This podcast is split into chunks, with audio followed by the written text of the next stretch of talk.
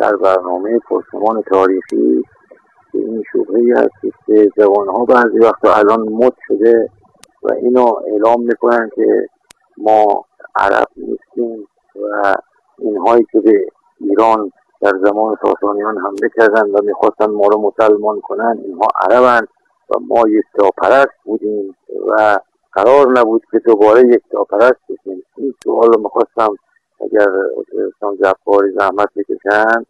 پرسمان تاریخی جواب بدن، خیلی ممنون میشم. اختر است کاشوانی. بله خیلی متشکریم از شما شنونده گرامی و سوالی که مطرح کردید جناب استاد جابری در خدمت شما هست.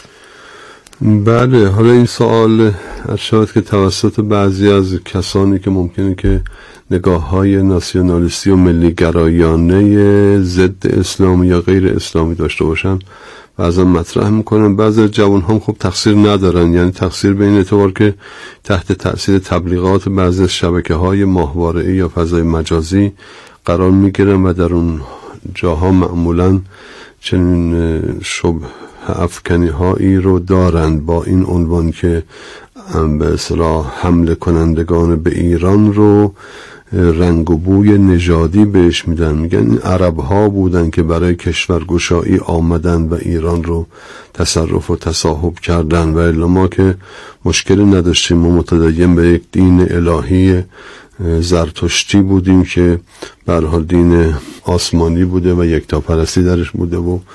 اینها و عرب ها چیز جدیدی برای ما نیاوردند. در پاسخ به دو نکته باید اشاره کرد که هر چند کسانی که برای معرفی اسلام به ایران حمله کردند اینها عرب بودند و به هر حال نژادشون عرب بود و بعضا زبانشون عرب بود، اما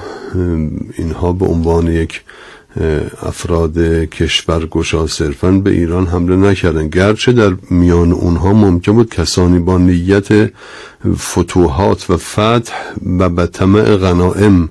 آمده باشند، افراد ضعیف الایمان، افراد منافقی که در عصر پیامبر صلی الله علیه و آله هم بودن، اینو منکر نیستیم، اما خب بدنه سپاهی که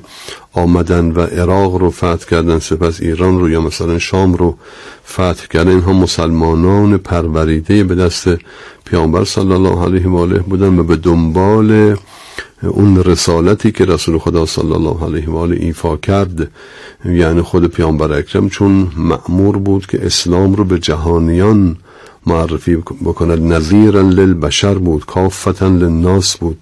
بنابراین در راستای معرفی اسلام به جهانیان راه دیگری نیست جز این که همون زمان که ابزارهای رسانه‌ای به این شکل وجود نداشت باید حضوراً حضور فیزیکی میافتن و به طرف اعلام میکردن که ما حامل پیام اسلام و قرآن هستیم. طرف مقابل اگر میپذیرفت خب طبیعتاً شهادت این رو جاری میکرد بر زبان و در جرگه مسلمان ها و تحت تابعیت دولت اسلامی در می آمد و اگر نه مخالفت می کرد و سد راه می شد، این بناست این پیام بره به اقصا نقاط عالم منتقل بشه. گاهی اینها می آمدن سد راه می شدند و شمشیر می کشیدن مقابل سپاه اسلام می ایستادن، در اینجا دیگه چاره جز جنگ نبود. اون طرف اصرار بر بقای انحرافش داره و این طرف ناچاره که مسیر رو پیش ببرشن که اصل پیامبرم به همین ترتیب بود، کسی مجبور به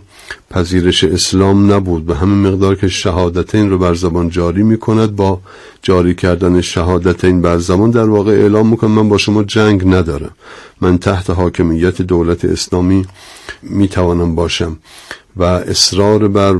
باقی ماندن نمادهای شرک و بتخانه ها ندارم چون اسلام بتخانه رو دیگه تحمل نمیکنه. اما اگر اهل کتاب بودن اینها اسلام باز همین شهادتین هم ازشون نمیخواست،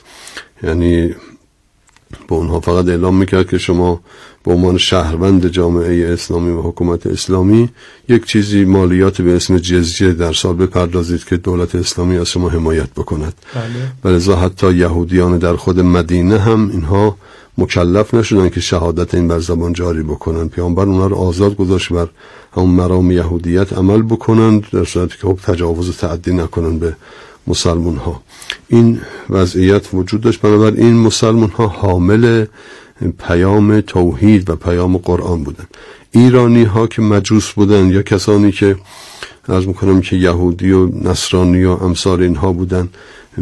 شنونده عزیز به نقل از بعضی از جوانها نقل کردن که اینها میگن ما یک تاپرست بودیم. خیر، مجوسیت در زمان ظهور اسلام یک دین تحریف شده ای بود، ثنویت درش حاکم شده بود، به دو مبدأ خیر و شر معتقد بودند، خدای نور و خدای ظلمت و اهورامزدا و اهریمن امثال اینها و دیگر تحریفات عجیب و غریب که خود محققین در تاریخ عصر ساسانی و همطور در پیشینه موبدان زرتشتی امثال اینها اون احکام فقهی خیلی عجیب و غریب و خرافی که متاسفانه در اون زمان وجود داشت و خیلی مضحک، بعضا آداب خیلی سختی که در از میکنم که شریعت زرتشتی در اون زمان بود و تحمیل‌های عجیبی که می‌کردن بر مردم این موبدان و روحانیون زرتشتی واقعاً به سطوح آورده بود بدنه جامعه ایران رو و لذا با آغوش باز اسلام رو پذیرفتن. چطور میشه که یک به اصطلاح کسانی به یک دیاری هجوم ببرن و بعد مردم اون دیار خودشون مبلغ اون مرامی بشن که مهاجمین آورده اند؟ مغولان هم به ایران حمله کردن اما چقدر دوام آوردن، در حالی که در سده‌های اول هجری ایرانیان بودن که تمامی کتب اصلی حدیثی شیعه و اهل سنت رو ایرانیان نوشتن. یعنی کتب اربعه ما شیعه رو مرحوم کلینی نوشته که اهل ری بوده، مرحوم شیخ صدوق نوشته که اهل قم بوده و مرحوم شیخ توسین نوشته که اهل خراسان بوده. یا کتب صحاح سته اهل سنت رو بخاری نوشته که اهل بخارا یا خراسان بوده، مسلم نوشته که اهل نیشابور بوده، ترمذی اهل ترمذ خراسان بوده، نسائی یا نسائی اهل همون نسائی خراسان بوده و ابن ماجه اهل قزوین بوده و ابی داوود هم که اهل سیستان بوده. به هر حال این نشون میده که پس بنابراین این فرهنگ یک فرهنگ مطبوع و مطلوب و مقبولی نزد بدنه جماعت ایرانی ها بوده و چنین نیست که صرفا هجوم یک قوم عرب باشد به عرض میکنم که منطقه ایران و تحمیل یک عقیده بر این منطقه. بسیار خوب. در کلام شما یک جمله شنیدم، یک عبارت که فرمودید دین مجوس، این رو به معنای آیین باید در نظر بگیم یا نه همون دین به اون معنای مصطلح؟ به معنای مصطلح میشه، چون که قرآن کریم هم از مجوس در عرض و در جنب نصارا و یهود و سابعین یاد کرده. این چهار آیین یا دین فرق نمیکنه، در اینجا باید به هر دو میشه اشاره کرد. در واقع دین آسمانی بوده که خداوند متعال ان الدین عند الله الاسلام که در قرآن کریم تعبیر میکند، این اسلام تطبیق بر همه ادیان آسمانی میکند که همه به توحید فرا میخواندن و تسلیم در مقابل به هر حال دستورات الهی که در قالب این ادیان خداوند نازل میکنه. بسیار خوب.